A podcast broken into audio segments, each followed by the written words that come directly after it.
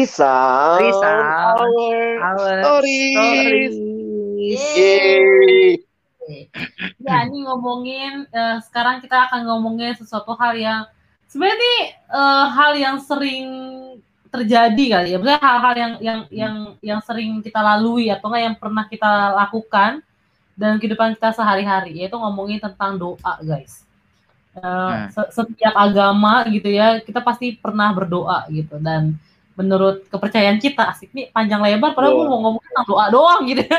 Ribet banget sih Novita ya ngomongin tentang doa, kira-kira eh, kalian pernah kalian punya cerita nggak sih bagaimana kalian menghadapi atau enggak menunggu jawaban dari Tuhan atas setiap doa atau enggak permintaan setiap teman-teman? Bagaimana menyikapinya gitu? Kalau gua, iya Menarik kalau gua secara Silakan. pri- iya kalau gua secara pribadi sih eh, dalam hal doa ya, gue sih lebih lebih ini ya berdoa kayak gitu. Cuman pada akhirnya ya ya terserah Tuhan satu sisi kayak gitu. Entah dia mau kabulkan atau enggak. Nah itu yang biasanya eh gue lakukan sih. Tapi bukan berarti akhirnya gue eh, diem sih. Nah gue biasanya begitu. Jadi gue doa juga, tapi gue juga eh, eh, melakukan juga karena yang gue yakin tuh itu yang yang menjadi keinginan hati Tuhan ya terhadap gue juga. Bener gue bergantung sama kasihnya, bener gue bergantung sama kuasanya dan lain sebagainya, tapi bukan sebuah alasan bagi gue untuk eh, berpangku tangan gitu loh, Eh, hanya nunggu-nunggu doang tapi nggak nggak melakukan sesuatu. Eh, nah itu itu yang gue ini. Jadi gue ngelihat eh, apa yang gue lakukan itu pun sebagai sebuah bentuk doa. Gitu. Jadi ka- kan ada mungkin ada beberapa orang yang mengalaminya doa ya doa aja kayak gitu. Itu itu sebuah sebuah apa namanya sebuah eh, tindakan kayak gitu atau bentuk kerja ya. Nah tapi gue ngelihat bentuk kerja pun sebagai sebuah doa sebagai sebuah eh, apa ya bilangnya ya ya doa gitu bukan ikhtiar ya Ik- ikhtiar kan usaha ya tapi sebagai sebuah doa gimana sih? Nah itu itu gitu. Jadi gue nggak gue gue ngelihatnya baik doa itu sendiri tindakan berdoa ataupun bekerja itu adalah sama-sama berdoa. Gimana ya? Nangkep nggak ya? Pusing nggak ya? Bekerja dan berdoa ya, menurut lu mas sebenarnya Ora et maksudnya. labora ya. Iya, jadi jadi nggak nggak nggak nggak dipisahin gitu loh Kar- karena kan ada orang-orang yang memisahkan ya udah doa doa kayak gitu kerja kerja kayak gitu. Nah gue melihat itu sebenarnya satu kesatuan gitu. Karena gue ngelihat Kayak di koin dua sisi ya Nas. iya uh, uh, dua koin dua sisi. Eh, kalau lu minta misalnya taruhlah supaya akhirnya gue lulus ujian tapi lu nggak belajar ya dari mana Tuhan akan akan berikan? Bukan yang nggak bisa gitu loh. Bukan yang nggak bisa tiba-tiba lulus tapi ya ya gimana ya kayak gitu. Itu kayak kayak lu eh, lepas tanggung jawab aja. Tuhan gue pokoknya mau gini eh, ya urusan lu pokoknya. Eh, gue nggak mau eh, eh, campur tangan. Pokoknya ini permintaan gue eh, lakukan. Kayak gitu. Itu kan sama aja. Pertanyaannya lu berdoa ingin apa bener-bener ingin atau enggak sih sebenarnya? Kayak gitu. Nah itu yang yang gue pikir kayak gitu karena kalau misalnya emang lu ingin Jadi lu akan bukan ini ya, juga bukan bukan doa terus suruh Tuhan kerjain, gue santai aja tunggu terjadi gitu ya Nas. Iya, gue ngelihat lihatnya begitu. Jadi itu satu kesatuan. Jadinya kalau memang lu menginginkan hal itu ya, ya berusaha juga. Kalau nantinya akhirnya eh, u- usaha gagal ya mungkin Tuhan belum menjawabnya sekarang kayak gitu. Kalau berhasil berarti sama isi doa lu dengan keinginan hati Tuhan. Nah, gue ngelihatnya itu nggak bisa dipisahin sih seperti itu. Gimana tuh Kalau bakal jadinya? gimana bang Al? Novi dulu deh. Oh, Gimana gitu ya. ya bang Al nanti yang bagian ini ya menyatukan ya. Kalau gue pandangan gue ngomongin tentang eh, sikap atas doa itu tuh gue berpikirnya sama sih kayak Ernest tapi kan kalau Ernest kan ada ribet ya asik. Hmm. kalau gue kalau gue berpikirnya gini ya ketika gue berdoa gue meyakini sih sama apa yang eh, Tuhan mau gitu. Maksudnya jawaban Tuhan. Karena kayak eh, di beberapa podcast kita sebelumnya gue sempat bilang kan sebenarnya kan doa itu bukan tentang kita kita menyampaikan permohonan kita doang gitu. Tapi meminta Tuhan juga untuk membantu kita melihat apa yang Tuhan mau gitu. Karena kalau ngomongin tentang gue berdoa pingin A rupanya Tuhan gak kasih A ya gue bisa aja marah gitu. Tapi gue nggak mau nggak mau sampai di tahap itu gitu. Tapi gue mau belajar untuk mengerti ketika Tuhan tidak mengizinkan A ya Tuhan tetap baik gitu. Maksudnya Tuhan punya maksud yang baik untuk uh, gue di kemudian hari yang mungkin gue saat ini belum ngerti. Nah ketika gue nggak ngerti itu kan butuh proses ya untuk gue bisa memahami. Nah itulah yang gue minta sama Tuhan ketika jawabannya tidak sesuai dengan keinginan gue ya bantu gue untuk melihat Tuhan tetap baik dan gue bisa menerima kondisi itu. Tapi uh, sama kayak Ernest tadi ketika gue berdoa bukan berarti uh, oh gue udah doa nih berarti gue udah tinggal tidur aja gitu ya, Tuhan aja yang bekerja ya enggak. Tapi gue tetap melakukan apa yang menjadi keinginan gue tapi ketika itu tidak selaras dan Tuhan sudah menjawab sesuai dengan kehendak Tuhan ya udah gitu. Gue tidak mau memaksakan kayak apa sih memaksakan kayak Tuhan tuh harus ngikutin apa yang gue mau gitu. Berarti kan kesannya kayak gue adalah Tuhannya dan Tuhan adalah bawahan gue. Karena gue gua kasih proposal A suka nggak suka sesuai sama sama sama Tuhan atau enggak baik atau buruknya untuk gue jawabannya pokoknya sesuai dengan proposal gue. Kan harusnya konsepnya nggak begitu. Gitu sih bang. Iya bener.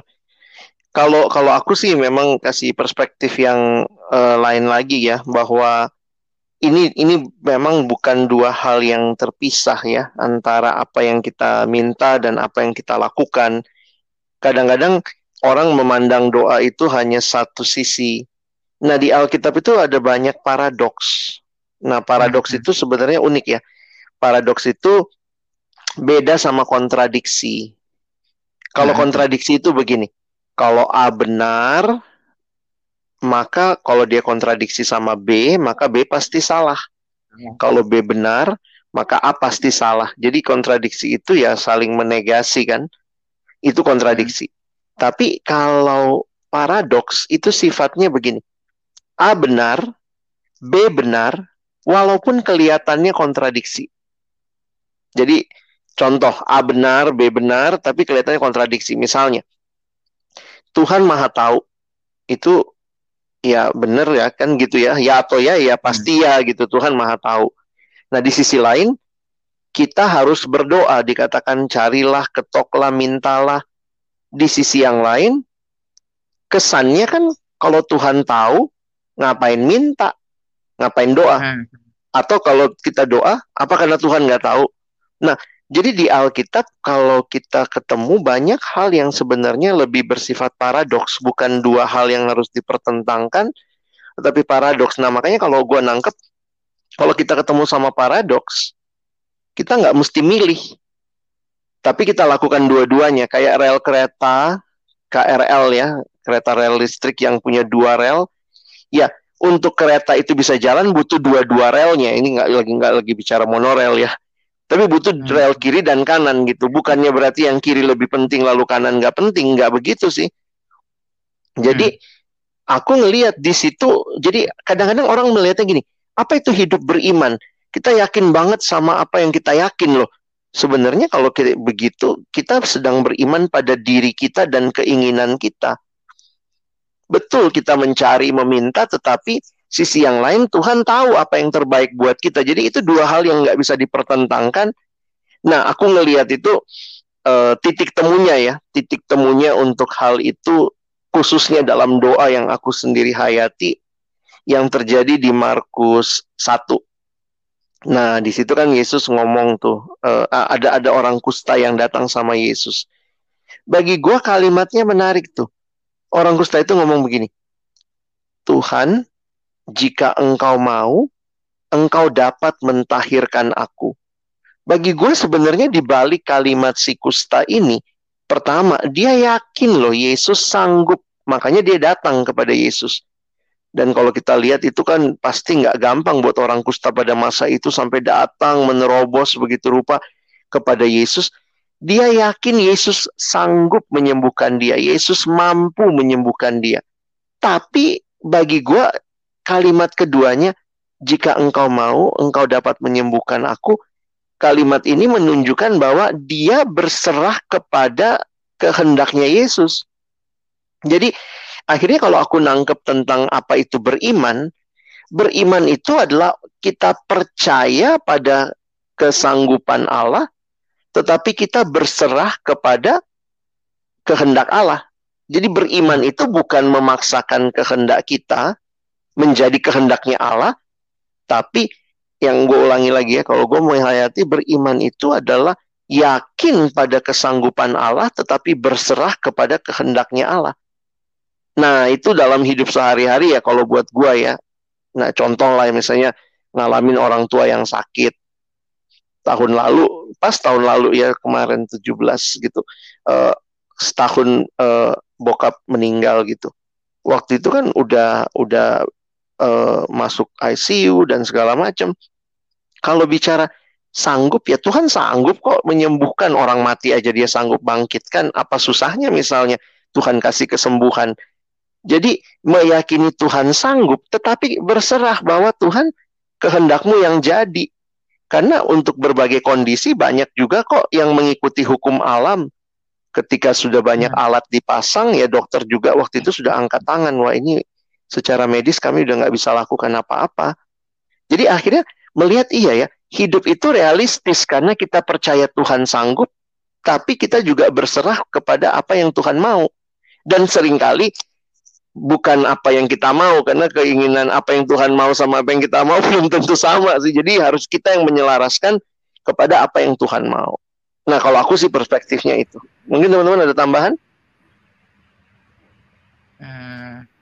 Setuju sih, kayak gitu. Bukan bukan memaksa ke kehendak kita sih, kayak gitu. Jadi memang uh, eh, gue ngelihat ya doa doa aja dan percaya isi isi hati Tuhan itu yang terbaik sih. Jadi gue jadi nganggapnya begini sih, doa tuh uh, expect uh, the best yang dari Allah gitu mengharapkan yang terbaik dari Allah, bukan mengharapkan yang terbaik dari ekspektasi gua, tapi mengharapkan yang terbaik dari Allah dan Tuhan gue yakin sih pasti akan memberikan yang terbaik karena dia adalah Bapa yang baik dan tahu segala kebutuhan uh, kita sih. Walaupun sekalipun yeah, kelihatannya nggak yeah. nggak nggak nggak uh, jawabannya tuh nggak nggak menyenangkan gitu ya, nggak memuaskan mm -hmm. sepenuhnya hati kita kayak gitu. Tapi at the end itu yang memang dibutuhkan kita pada pada saat uh, itu kayak gitu. Uh, nantinya Dan kita aku, akan aku nangkep ini sih Nas.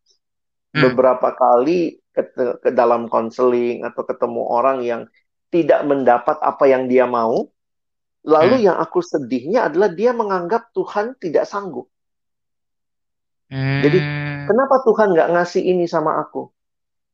Hmm. Nah, hmm dan termasuk juga pernah beberapa kali ada orang-orang yang ya itu ya namanya manusia ini ya oportunis banget kesannya kalau hmm. Tuhan Kristen nggak sanggup dia cari Tuhan agama lain kepercayaan lain gitu hmm. jadi hmm, akhirnya hmm. aku lihat gitu kalau Tuhan nggak bisa bawa aku ke dalam posisi itu ya aku pakai dukun dan dukun ternyata bisa bawa aku ke situ jadi sering kali cara pikirnya gini kalau aku nggak dapat yang aku mau berarti Tuhan nggak sanggup nah itu yang aku pikir penghayatan demikian bukan begitu beriman.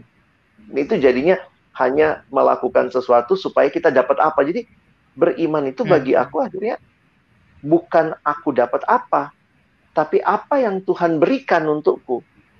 Ya maksudnya bu, hmm, hmm. bukan bukan maksudnya saya waktu mencapai itu dan akhirnya kalau semua itu untuk keinginan pribadi, ambisi pribadi, aku pikir waduh itu bukan beriman malah egois banget gitu ya jatuhnya hmm. cuma untuk kepentingan diri sendiri ya maksudnya kayak ngambil iya. gampangnya biar ngedapetin apa yang kita mau iya hmm. padahal Dan belum akhirnya bisa balik jadi lagi siapa siapa Tuhan ya you know?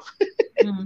karena gue bisa bisa berpikir gini bang jangan-jangan sebenarnya Tuhan udah baik gitu maksudnya nanti kalau misalnya lu dapetin itu lu jatuh gitu tapi kita maksa dan akhirnya kita makin jatuh ya nggak sih udah hmm. udah iya, ninggalin iya, Tuhan iya. akhirnya apa yang kita inginkan juga karena kita nggak bisa ngeliat ya akhirnya kita jadi makin jatuh terprosok makin jauh gitu itu sih kadang-kadang kita Betul. ya gue akhirnya ngeliatnya gini sih kadang-kadang tuh kita ngerasa bener-bener ngejadi Tuhan buat di hidup kita. Maksudnya bahkan Tuhan yang bisa ngeliat aja tuh kita kayak nggak percaya. Eh gimana ya gue mau bilang tuh gue melihat iya. betapa bodohnya kita jadinya ketika kita tuh nurunin derajatnya Tuhan jadi bawahan kita. Karena Tuhan kan bisa ngelihat segala sesuatu ya. Ya udah ngomong apa namanya harusnya kita percaya aja gitu taat sama apa yang dia mau. Karena dia pasti bakal ngasih yang terbaik Nah, tapi sayangnya hmm. kita emang orangnya ya tadi Bang Alex bilang oportunis gitu. Maksudnya kayak ah nih kayaknya nggak bisa nih uh, eh, gue andalin karena kita ngerasa diri kita udah jadi Tuhan ya. Yaudah deh, gue aja deh yang jadi Tuhannya udah turun. Kalau nggak, gue tinggalin gitu. Ya itu sih akhirnya membuat gue jadi melihat sebetapa bodohnya manusia kalau akhirnya nurunin derajatnya Tuhan sih. Tapi nah, menarik itu. sih yang tadi Bang Alex bilang ya, gue jadi makin ini ya kayak gitu uh, belajar kalau uh, bener ya doa tuh kadang-kadang kita suka menyempitkan uh, dari soal hasilnya sesuai atau enggak hasilnya dengan keinginan kita oh. atau enggak kayak gitu di, disempitkan doa tuh hanya solely purpose-nya tujuannya untuk itu. Nah, akhirnya kita melihat uh, memandang Tuhan, menilai Tuhan, realita tentang Tuhan tuh dari jawaban doa doang. Nah, itu sih yang kadang-kadang terjadi ya. Jadi entah either kita memaksa Tuhan atau ya udah nggak usah berdoa sama sekali. Toh gue akhirnya uh, bisa mengusahakannya sendiri kayak gitu. Dan toh akhirnya mm uh, kalau misalnya ada ada karena kan ada bagi orang tuh itu iya nih gue perlu doa ini. Kenapa? Karena gue nggak sanggup melakukan yang kayak gitu. Ada orang yang bilang gue perlu yang namanya pemulihan ekonomi misalnya. Tapi ada orang yang bilang lu kerja lah kayak gitu untuk melakukan uh, seperti itu. Seperti yang tadi bang Alex bilang dua-duanya benar kayak gitu. Nggak bisa kita uh, cuman sekedar uh, berdoa doang tanpa bekerja. Yang satu lagi orang tadi juga bilang kayak gitu uh, jangan nggak jangan bekerja doang tapi kita perlu berdoa juga bergantung sama sama uh, Allah kayak gitu. Karena orang-orang yang cenderung akhirnya ngelihat bahwa ah kalau lu mau dapetin ini ya lu usaha lah kayak gitu. Uh, nggak nggak perlu doa doa kayak gimana nggak masuk akal lu doa doa seperti itu. Nah kalau memang doa tujuannya hanya untuk soal hasil atau outcome, ya benar mungkin akan bilang nggak masuk akal itu. Dan seperti yang Bang Alex bilang, kadang-kadang doa dijawabnya sesuai dengan hukum alam yang Tuhan udah kasih kayak gitu. Kayak misalnya, gue pengen doa uh, uh, apel uh, terbang kayak gitu, nggak nggak pakai hal-hal apa-apa deh, nggak nggak pakai mesin apa-apa, nggak nggak perlu gue lempar tiba-tiba terbang sendiri seperti itu melawan gravitasi. Nah, yang kayak gitu-gitu kan kadang-kadang yang apa ya bilangnya ya eh konyol ya yang kayak gitu-gitu kadang-kadang konyol gitu tapi tapi bukannya Tuhan gak mampu melakukan hal itu kayak gitu. Tapi tujuannya apa melakukan hal itu? Dan dan apa tuh bilangnya ya? Bukan berarti kalau Tuhan nggak melakukan hal itu uh, ya udah berarti Tuhan nggak ada lah atau Tuhan uh, jahat lah dan lain uh, sebagainya. Nah itu sih gue jadi ngelihat uh, memang kalau nggak nggak dijawab Tuhan apelnya terbang ya memang hukum gravitasinya ke bawah gitu. Nah itu sih gue jadi ngelihat itu sih jadinya uh, doa bukan yeah. solely purpose-nya untuk soal hasil atau outcome dalam kehidupan sih. Mm, Kalau cuma mm. ngelihat itu doang sangat sangat sempit ya jadinya kita akan mm. selalu berkutat pada mesti berdoa atau enggak kayak gitu Tuhan baik atau enggak. Nah, yang begitu-gitu tuh gitu. Dan ini pengalaman iman kali ya, perjalanan iman dengan betul, Tuhan betul. ya kita pun makin dibentuk lewat doa-doa kita. Iya, jadi berharap di obrolan kita yang mungkin juga untuk beberapa temen lagi berusaha mencerna ini ngomongin apa sih gitu ya. Tapi yeah. coba sama-sama kita pahami lalu mungkin bisa dengar lagi atau mungkin ya bisa ajak teman diskus juga kalau teman-teman juga ngerasa ini memberkati silahkan boleh share ke teman-teman yang lain dan kami juga berharap uh, bisa tetap kontak dengan teman-teman yang mungkin merasa uh, ingin cerita atau mungkin ada yang mau mengangkat topik tertentu bisa kontak kita kita ada di Instagram apa IG-nya Nas di friendsal.id Oke, dan juga ya. tetap ada di Spotify ya. Oke, segitu dulu untuk bincang-bincang kita kali ini dan berharap hmm. perjalanan iman teman-teman bersama Tuhan boleh menjadi pengalaman yang menikmati, menyenangkan karena kita berjalan bersama Bapa yang tahu, kenal kita dan sangat mengasihi kita. Oke, segitu dulu teman-teman. Sampai jumpa. Bye. Bye.